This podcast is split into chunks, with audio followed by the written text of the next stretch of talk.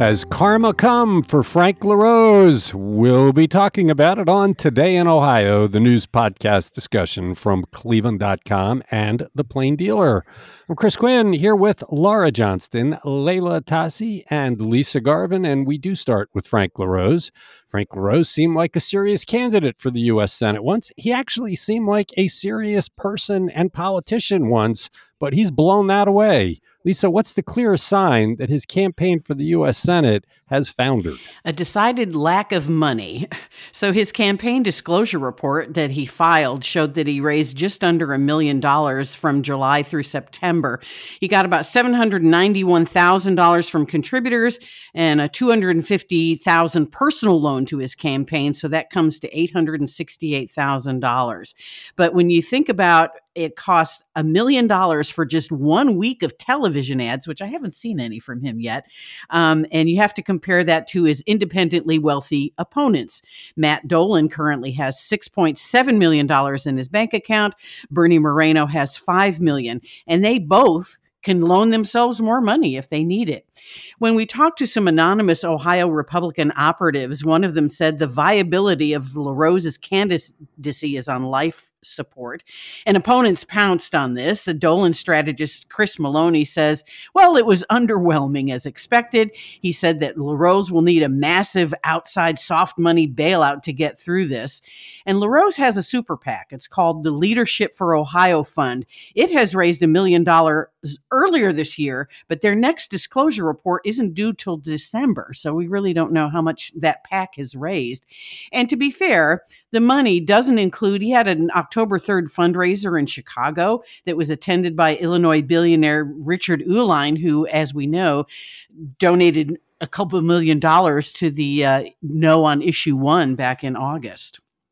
It is hard to shake the loser tag, though. I mean, he became, partly because of us, the face of issue one in August, where they were trying to convince Ohioans that it was in their best interest to reduce the power of their vote. A preposterous proposition. Ohioans saw through it, but he was the poster child. He went all over the state, mostly in rural areas, trying to convince people to pass it, saying in one side of his mouth that it's not about abortion. On the other side of his mouth, it's all about abortion because if they raised the percentage of votes to pass the constitutional amendment, the abortion amendment on the November ballot would be harder to pass. And everybody knows it. He put his full faith and credit behind it and he lost big and everybody knows it. He also he used to be somebody you took seriously. And then right before he ran for reelection, he started talking out of both sides of his mouth about the sanctity and safety of elections. Like he would back Trump saying that the election system is cooked, but then he would say, no, no, no, it's all good in Ohio. But he was trying to sow that doubt. It's one of the reasons we didn't endorse him. We endorsed all the other incumbents for statewide office, but we didn't endorse him because he became a weasel. And he became more of a weasel all through issue one and the abortion argument and people see it. And I think the campaign contributors are seeing him as a loser and they don't want to get behind a loser. There is one outside the state, though, Lisa, person that could just give him all the money he wants uh, although that could hurt him, right? Because it's outside the state money. Are you talking about Richard U- Uihlein? Yeah, yeah, uh, and we haven't heard how much he's given uh, LaRose. I mean, it doesn't seem to appear his name doesn't seem to appear in this latest report. But you know, if he went to this fundraiser, he's probably going to be giving him money. Uh, you know, it's it's a shame because I remember two years ago writing about LaRose as kind of a sensible guy. You know, right? But then he was he tried to walk that tightrope between extremism and pragmatism, and he fell on the wrong side. Well, he certainly fell on it hard with issue one, which was one of the sleaziest things people have foisted upon the voters in this state.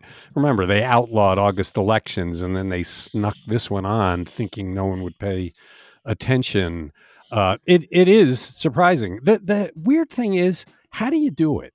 If you're a sensible straightforward politician, which he seemed to be, what is the siren song you hear that sucks you into the ridiculous Trumpism extremism? How do you give up your character? I mean, Bernie Moreno, we had all profile on him over the weekend. Same thing. He was a normal guy that was respected in Cleveland and now complete Trumper out on the furthest reaches of the fringe. They I don't get it. They, they want those MAGA votes. I guess, but I mean, you give up who you are. You give up your integrity, you give up your character, all in the chase of a pursuit. I guess it's one of those ends justify the means. I, I don't understand it. Most people I know would not change who they are overnight in pursuit of some level of power. You're listening to Today in Ohio. Longtime Northeast Ohio politician Dennis Kucinich has spent much of this year managing the long shot campaign of anti vaxxer Robert F. Kennedy Jr. Suddenly, Kucinich is gone from that campaign. Leila, what do we know? Well, we know that Amaryllis Kennedy, RFK Jr.'s daughter-in-law and the and former co-campaign manager, is going to take over this campaign. Though she doesn't really appear to have much political experience. The New York Times said that she's a former CIA agent and a memoirist who pretty much uses social media frequently to criticize the U.S.'s involvement in foreign wars. And the reason for Kucinich's depart- departure is still pretty unclear. He he declined to answer Cleveland.com's questions about it. But we do know that the timing is interesting. I mean, this is happening a week after Kennedy decided to end his Democratic primary challenge to President Biden and would continue his campaign as, a, as an independent candidate. It sounds as if Kucinich is leaving the campaign on good terms, though. I mean, Kennedy said very kind things about Kucinich and his wisdom and his impact on on the campaign.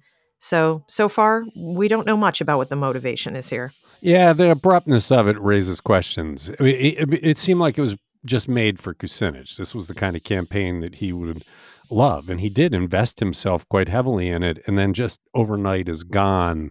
I suspect there is an explanation. I suspect Kennedy really didn't want to lose Kucinich. Kucinich has the ability to attract some money, especially from the West Coast.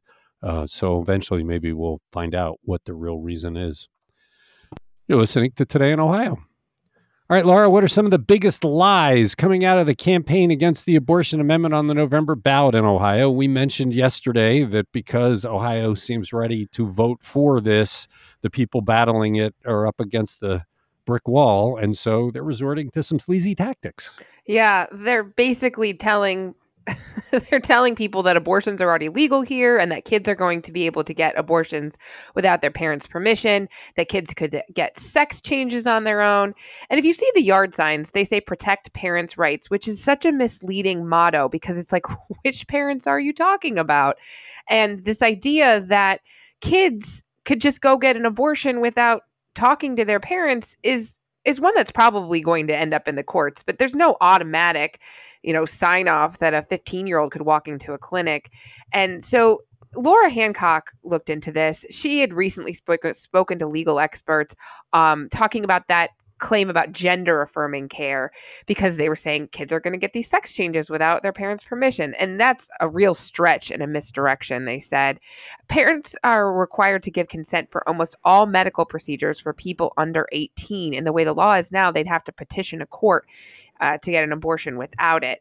So while attorneys with the Protect Women Ohio campaign say they believe the amendment supersedes any Ohio law and that use of the term the individual, Dave Yost said as much that this is an up in the air question. And remember, Protect Women Ohio is a phony euphemism. That's yes, it is. Doing. It's the opposite of what this is about. Um, I, I, the, if they're fighting this hard, what you really have to count on is for the voters. Just read the amendment. Right. Forget all the la- it's a, not that long. Just read it and see what it says because they are trying to say this will be wild west. It won't even be like it was under Roe right. v. Wade. It'll be you know anybody anytime can have an abortion. I mean, they're arguing you can have an abortion up until nine months, which right. is just they're preposterous. Say, and they're saying it's going to uh, allow taxpayer dollars to be used for painful late term abortions. But the proposed amendment specifically says viability, which is around 22 to 24 weeks, and after that, it would be banned unless a patient's treating physician believes an abortion is necessary to protect the patient's life or health First of all, I'd like to point out not very many people are having late term abortions in no. Ohio. It's a very small number, and right. it's probably because of a medical problem, and the baby might not live if the baby were to be born. And so this is such a misdirection to say, oh, I, you know, you nine nine months, then you're going to go in and have an abortion. That's not happening. And they they say, well, for the women's health, the the doctor could say that's for their mental health or whatever. You know, it's not i mean let's be reasonable people are reasonable and this is not a decision that any women any woman is taking lightly No, and, and like I said, they're they're up against it. The, the every poll shows that Ohioans are in favor of this, and as we've noted, people aren't even reading much about it because they've made up their minds. So they're up against it, and it's sad that they're resorting to these kind of tactics. It's kind of remind you of the Red China ads back when they were trying to Yeah. deal with HB6 instead of dealing with it straightforwardly. Ohioans proved in issue one, though, that they're paying attention. I suspect this is falling on deaf ears. It's not going to change many minds. And three weeks from today, this will probably be adopted. You're listening to Today in Ohio. Remember that drawing at Oberlin College that was recently identified as having been looted by Nazis? The one that the college immediately claimed to have legally without doing any research or knowing what they were talking about? Not so much, it turns out. Lisa, what's the latest? Well, they're still saying that they got it legally in 1958, but they have voluntarily released this drawing. The Allen Memorial Art Museum at Oberlin did release its claim on a 1911 watercolor and pencil drawing by early 20th century Viennese artist Egon Schiele. They've had it since 1958. It was stolen from an Austrian Jewish art collector, Fritz Grunbaum, by the Nazis. Manhattan DA Alvin Bragg, who's been looking into this drawing and also one at the Carnegie Museums of Pittsburgh, said that both Carnegie and Allen have signed voluntary stipulation to return these drawings to Grunbaum's heirs. Carnegie happened to have a 1917 portrait of a man by Schiele. So two of nine drawings by Schiele have been returned to the heirs. And it's clear, they say, that two pieces that, you know, the in question were stolen by Nazis and brought to the United States. Oberlin said they did a whole lot of research on the provenance and they concluded that they obtained it legally, but they did say that the Manhattan DA raised questions, so they are returning it voluntarily. Six of these nine drawings that have been repatriated will be going on sale November 9th and 11th at Christie's, New York City. They're estimated to bring in a total of 4.7 to 9 million dollars. Yeah, the, I, I do believe Oberlin believed at the time they got it legally. The one thing that didn't seem right is when this was raised by prosecutors, they immediately were in defense mode. No, no, no, no, no, no. We're, we're sure, we're sure. Instead of saying, wow, they've raised some interesting questions, we're going to look into it and do the right thing. That was the surprise. The, the fact that the prosecutors are right and that Oberlin does have to give it up is less surprising. I, we just we talked about it at the time. The the public relations reaction really mm. sh- struck an off note. And they should have said, "Huh, this is new information. We're going to look at it, and then we'll find out what's real." But their argument was back then in 1958, when they obtained the drawing, uh, the museum was headed by Charles Parkhurst, who is a monuments man. Those were the men who helped track down and return looted art by the Nazis during World War II. And Oberlin said, well, it's inconceivable that Parkhurst would have knowingly purchased any artwork that he believed might have been stolen. No, and I don't think anybody ever said that anybody did knowingly do it. It's just when the prosecutors came out and said, we believe that's looted by Nazis, the right answer from Oberlin would have been, huh, that's interesting. Let us look into it and we'll do the right thing instead of being defensive as they were. You're listening to Today in Ohio. For several years, the story has been that Cleveland is losing police officers and cannot find people willing to become the next generation. That suddenly changed, and a new move by Mayor Justin Bibb could make it even better. Leila, what's going on?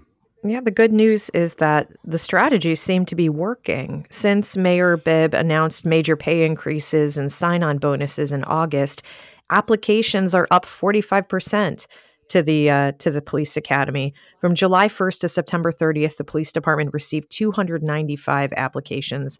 And this is important because the city is budgeted to have just shy of 1,500 officers, and they've been hovering at around 1,200. Last year, the police department lost 168 officers, and so far this year, they're down another 133. So the city attributes the application increase to several factors. The cadet's salary has been increased from $16 an hour to 24 and cadets entering the academy with a college degree or those who have been in the military will enter at a higher level. Also, the city's offering these $5,000 sign on bonuses, which are great, even though there are a few strings attached to those, of course. And uh, Tri C will reimburse recruits for their out of pocket expenses if they attend the school's acad- that's their school's academy. So it seems that strategy of sweetening the deal has really worked for Bibb so far. The idea that of raising the pay is a good one, but Cleveland is still below the other cities in Ohio, and I wonder how that plays out in the recruiting. Yeah, that's true.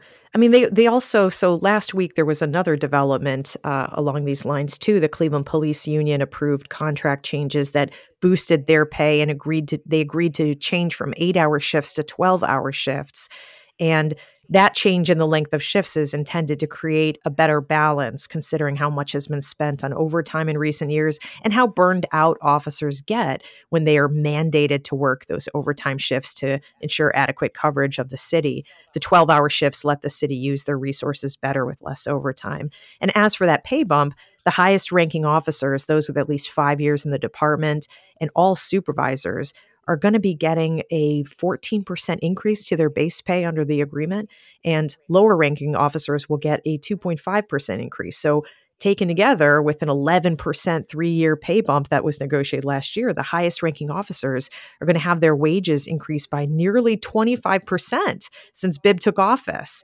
And the lower ranking officers will see a nearly 14% bump since Bibb started. So, in other words, you know, since 2022, rank and file officers are going to have moved from the range of 55,000 to 68,000 to 63,000 to 84,000. And that is significant. I mean, like you said, this still is not the highest in Ohio.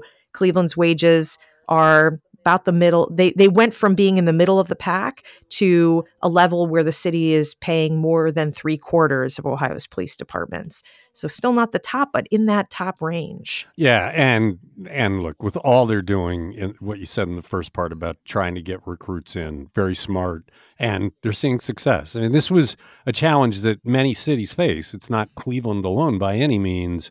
But for the mayor to have come up with something that gets more people interested, you got to chuck it up to success. I would argue that the whole crime problem has been Bibb's first genuine crisis as mayor. You've had the gun violence and you've had the drop in police ranks. Uh, and the way he's dealt with that, both of those things has been effective. This story shows the recruiting's effective and the work they've done with the state and the sheriff and the feds to get bad guys off the street has slowed the rate of all the violent gun crimes. So, showing some signs of success. You're listening to Today in Ohio. Laura, as the UAW increases the number of plants where it is striking, have we seen any more ramifications in Cleveland? Well, no new strikes have been announced, but they're not announcing them ahead of time anymore. So GM, Ford, and Stellantis plants might see walkers, sorry, workers walk out without warning, but we haven't seen any more this week. We are getting daily emails from Ford. They started coming a couple weeks ago, and they say about 19,000 people, workers, are affected across the country. So I believe the one they sent late last night, they're saying these are on 930 said that strikes in Kentucky and Chicago had affected a Sterling plant. So no more in the the Cleveland area. We have a bunch though. Um, 100 uh, on strike at the Stellantis Parts Warehouse in Streetsboro. That started S- September 22nd. Ford laid off 372 employees at the Cleveland Engine Plant in Brook Park, 130 workers at General Motors Parma Metal Center the Lima engine plant 184. And these things are all interconnected. That's what Ford keeps trying to tell us is that you go strike somewhere and then the people somewhere else are going to lose their job because they have nothing to do because those parts aren't being made right now. Yeah, you don't really get the sense though that the union is weakening on this. Their resolve no. seems as solid as it's ever been, uh, and they aim to get what they want from the, the auto companies. Uh, you got to think that if not now, very soon, it's going to hit the bottom line. They won't have the cars to sell, the lots will be empty, uh, and that's going to hurt them even more. And it's, you know, we barely, I don't even know if we've really recovered the auto sales from the pandemic when they didn't have the computer chips, right? Remember how hard it was to even find a car to buy? I mean, I, it's going to be interesting to see how consumers react. The problem they have is that executive pay in this country mm-hmm. has become ridiculous compared yeah. to the rank and file pay, and the rank and file are keep pointing to that. Even the president pointed to that when he visited the picket line, and I just I don't see that the car companies are going to win the PR battle. You're listening to Today in Ohio. We talked about the Oberlin Museum. Let's talk about another. What caused a fire at the library of the Western Reserve Historical Society, and how much damage did it do, Lisa? Yeah, that fire was September 28th in the Western Reserve Historical Society library, and they really don't know what caused it. They're closing it for six to nine months. They have a lot of repair to do. There was smoke, soot, and water damage. Uh, CEO Kelly Falcone Hall says they'll be working during these months to determine the cause of the fire and the extent of the damage and the cost to repair it all. There were a bunch of archival documents in the basement that suffered water damage. They were laid out on a table to be collated and filed, and they got just rained on by water from the fire hoses. They've now stored those documents in a refrigerator truck, and they're going to be working with conservators from Chicago to preserve and also working with a Cleveland based company, Belfor Property Restoration, to fix all that. So they really don't don't know what happened. The fire, though, did occur just weeks after the Western Reserve Historical Society Library completed an emergency plan as part of their effort to seek accreditation from the American Association of Museums.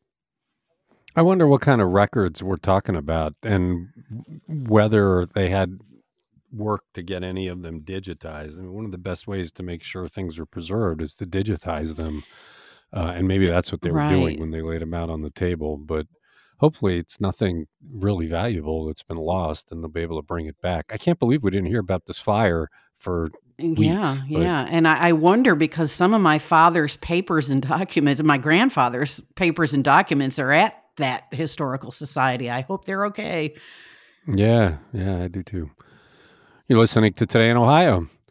Cuyahoga County Executive Chris Ronayne talks a good game about improving services for people as they leave prison. He made a big presentation last week on the millions of dollars in need for them. So, Leila, how did he justify cutting the budget for those very services? Yeah. Last week, he and Equitable Housing Advocates gave this presentation on a report that laid out $38 million in needs to provide housing and services for people who were formerly incarcerated. And the, the county's plan calls for coming up with that money, tapping both public and private sources over the next few years, which he says would directly help 1,300 people. Of that total cost, 25 million of it would be to create or preserve affordable housing units. But it turns out that Ronayne is meanwhile seeking to cut funding for the county's Office of Reentry, which is tasked with researching and implementing the most effective ways to help formerly incarcerated people transition to life outside jail or prison. Reporter Lucas Daprile discovered that Ronayne's proposed budget includes a 3.5% decrease between 2023 and 2024 for that office. And Ronayne's spokeswoman said the housing report would actually be referred to the Department of Housing and Community Development to inform an overall affordable housing strategy. This is a department that Ronayne created after taking office. But in addressing why the Office of Reentry was cut, the spokeswoman said, well, funding for that office could come from private sources, but she she didn't say what those could be. Currently, it's funded entirely with money from the county's Health and Human Services levy. So it's kind of a bad look. It makes him look really hypocritical to be pushing this huge plan to to help people coming out of the prison system while simultaneously cutting the budget for the Office of Reentry. He's kind of developed a record, though, for making grand vision speeches with no real detail. We've talked about, he's probably done it four or five times just in the past few months where, oh, I'm going to do this, wait for the details, and then there are no details. It's the opposite of Justin Bibb, who, when he announces something, he generally has all the brass tacks involved. I suspect this is more of a public relations fumble than it is a policy decision. I bet that there's they have a plan that they're actually not cutting this the way it appears but when Lucas asked about it, they just fumbled explaining it. I mean, it doesn't yeah, make sense. That's a, that seems to be a chronic problem, honestly. I mean, we've done this a couple times with the with with this administration, and and Lucas is very direct. You know, he's not he's not hiding what he's after, and he uh, he gives them every opportunity to respond. No, I know, I know, and they just fumble it. I I would love to know what's really going on in their minds, but they just don't seem to have any thought about communicating it clearly. You know, it's just those big flowery speeches about I'm going to save the world with no real details. What you mentioned another one. He he had done a big announcement about something he was going to do, and then when Lucas looked, there was no money in the budget for it. What was that one? Yeah, that was that was the immigration office Yeah. that he wants to develop, and, and it sounded like it was going to become a brick and mortar facility and some staffing and stuff. But at first, I mean, we're, we're he's taking a fine tooth comb to this county budget proposal, uh, but and so he's still in the process of that. But the, at first glance, he didn't he didn't find that money for that for that project. No, maybe, So- okay, maybe it's hidden in there, and or, we'll, know, we'll, maybe it's, so heads up to the county. He's going to ask about that, so you might want to get an answer ready. maybe they're clawing back the slush funds. You never know. You're listening to Today in Ohio. Cleveland's recycling program has been beset for years by hurdles you just don't see in the suburbs. The latest incarnation of its recycling program had some promise. Laura, is that promise being realized? Yes, this is a good news story. They are on their way to success. And remember, this is an opt in program. That's what Justin Bibb decided to do to get rid of all the contamination of the recycling, is basically say, if you want in, you tell us, you'll give you a sticker, and you can learn the rules. So, more than 71,800 households have enrolled in this voluntary program. That's about half of the city's residential trash collection customers. And when it first rolled out in June of 2022, there was just 32,000. So we've more than doubled in a ye- less than a year and a half. And I love this. They've greatly discre- decreased their wish cycling. So that's when you put in stuff that you wish would be recycled. These rates were hovering around 60% uh, for the contamination, and now we're down to 15%. So they haven't had to pay any extra to Rumpke for the uh, contamination, basically. If it's too contaminated, they pay an extra fee. And I, I want to go over what you can actually recycle in Cleveland because I don't even think I can recycle it in my suburb. And I think this is great news. You can recycle Cool Whip containers and pizza boxes and juice boxes in Cleveland. Hmm. So no plastic bags, no shrink wrap, but there's a lot of stuff that you can put in there that, that is fine. Whoa, but you ha- you can't throw a contaminated pizza box in there. No, they do right? tell you that you know get the uh, get take that little greasy paper thing out, but as long as it's mostly paper, they have no problem recycling it. Their their no list is like cassette tapes, bed sheets, metal chains, garden hoses. I'm like, who are putting these in the recycling bin? Well, and clamshells. No, the, the the clamshells that like strawberries come in. Those Yes. can't be re- they- that's a big that's a big one that people don't realize. You cannot recycle those. Yeah, I know. I feel like I go through uh, every every time my husband puts stuff in. It's like the packaging off the box, you know, like the plastic wrap. It's like, no, you can't recycle this. But there are things that on this list that you can recycle that I did not think you could. So that's good news, and people should check their lists. What What about the issue they had when we wrote about this that they had to put stickers on Yeah, regular trash bins for recycle? It was Well, so it's not a regular trash bin. It's a blue bin. The thing is, people were using them for regular trash. Mm-hmm. So to differentiate, because it was already a recycling bin, you put a sticker on. Now they are phasing that out in the first half of 2024. They're going to retrieve any blue bins that don't have stickers where people are not using them for recycling. But in the meantime, if you're recycling, you got to have a sticker. So they're going to be going into people's backyards and taking their bins because they don't have stickers on them. That sounds like that could they, be. they do it during trash day, Chris, when they're out on the curb. What if they're not on the curb though? I mean, it's uh, it, it's the whole. Maybe that- it probably won't happen all in one week, is my guess. Okay. You're listening to Today in Ohio. That's it for Tuesday. Thanks, Laura. Thanks, Leila. Thanks, Lisa. We'll be talking about the news again on Wednesday.